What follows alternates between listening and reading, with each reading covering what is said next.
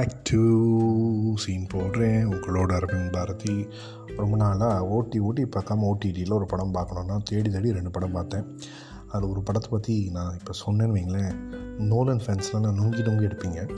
அதனால் நோலன் படம் மாதிரியே ஒரு ஒரு கா என்ன சொல்கிறது இருக்குது ஆனால் இல்லை அப்படின்னு சொல்லக்கூடிய ஒரு விஷயம்னா பிரமம் ஆமாம் அதாவது அந்த காட்சி நடந்துதான் தெரியாது. ஆனால் நடந்தது போல் உணர்ந்தோம். ஆனால் அது கனவும் கிடையாது. ஏன்னா அது பிரமை அப்படின்னு சொல்லுவாங்களே. அப்படி ஒரு பேரில் ஒரு படம்.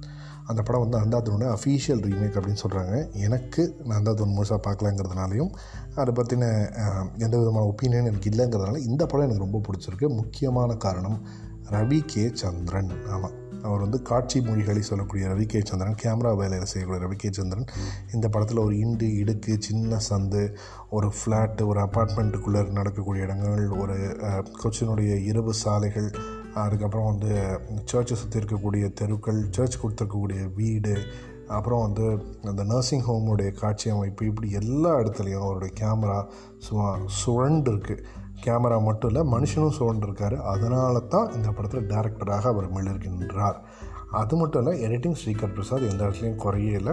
இன்ஃபேக்ட் வந்து அந்த கிளைமேக்ஸ் காட்சி முதல் காட்சியோடைய தொடர்ச்சி திருப்பி எண்டு கிட்ட வருது. திருப்பி கிளைமேக்ஸ் காட்சி த கிளைமேக்ஸ் காட்சிலேருந்து ஒரு நீட்சி வெளிநாட்டில் நடக்கக்கூடிய ஒரு விஷயமாக. ஏற்கனவே அந்த ஒன்று பார்த்தவங்களுக்கு பெரிய வியப்பு இருக்காது அப்படின்னாலும் எனக்கு ஒரு பெரிய வியப்பு மம்தா மோகன்தாஸுடைய ரிட்டர்ன் இந்த படத்தில். ஆமாம் எப்படி வந்து ஆஹ் தபுவுடைய முக்கியமான கேரக்டர்ஸில் சொல்கிறாங்களோ இந்த படம் மம்தா மோகன்தாஸுக்கு ஒரு மிகப்பெரிய திருப்பி வந்துட்டாங்கடா மம்தா அப்படின்னு சொல்கிற அளவுக்கு ரொம்ப ரொம்ப அருமையாக பண்ணியிருக்கக்கூடிய ஒரு படமாக இருக்கின்றது. அதையும் தாண்டி படம் முழுக்க தன்னுடைய தோளில் தூக்கக்கூடிய ஒரு நபர் அப்படின்னா உங்களுக்கே தெரியும் பிருத்விராஜ் சுகுமாரன். ஆமாம் தமிழில் சொல்லுவோம் இல்லையா?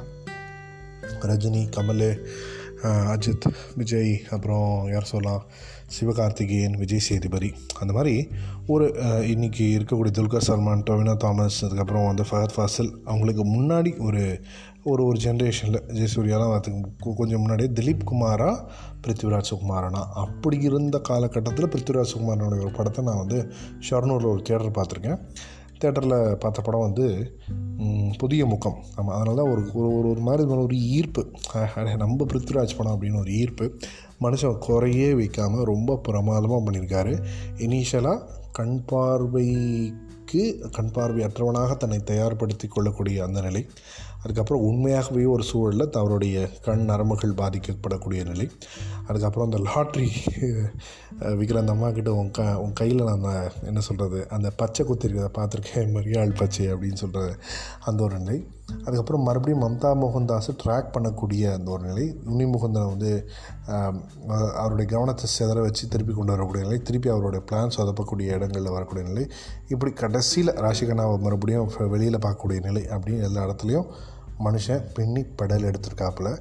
ராஷிகண்ணாவுக்கு பெருசாக ஸ்கோப் இல்லை அப்படின்னாலும் கொடுத்த கேரக்டரை பக்காவாக பண்ணியிருக்காங்க. ஒரு ஒரு சாமிங் பியூட்டி எல்லாருக்கும் பிடிச்ச அந்த ஒரு சாமிங் பியூட்டி கேரக்டர் சிந்தியா அப்படின்ற கேரக்டர் எனக்கு அதில் அவங்களோட அப்பா கேரக்டர் அங்கே வரக்கூடிய இருந்துச்சு அந்த சின்ன பாப் சீன் அப்புறம் அந்த சங்கர் அப்படின்னு பழைய சினிமா நடிகருடைய அந்த காட்சியை கரெக்டாக அந்த பப்பில் கொண்டு வரக்கூடிய அந்த காட்சி அதுக்கப்புறம் சிந்தியாவுக்கும் சாமுக்கும் நடக்கக்கூடிய அந்த சின்ன சின்ன ஊழல்கள் அது ஊழலில் அது பிரிவுனே பிரிவினே வச்சுக்கலாம் படத்தில்.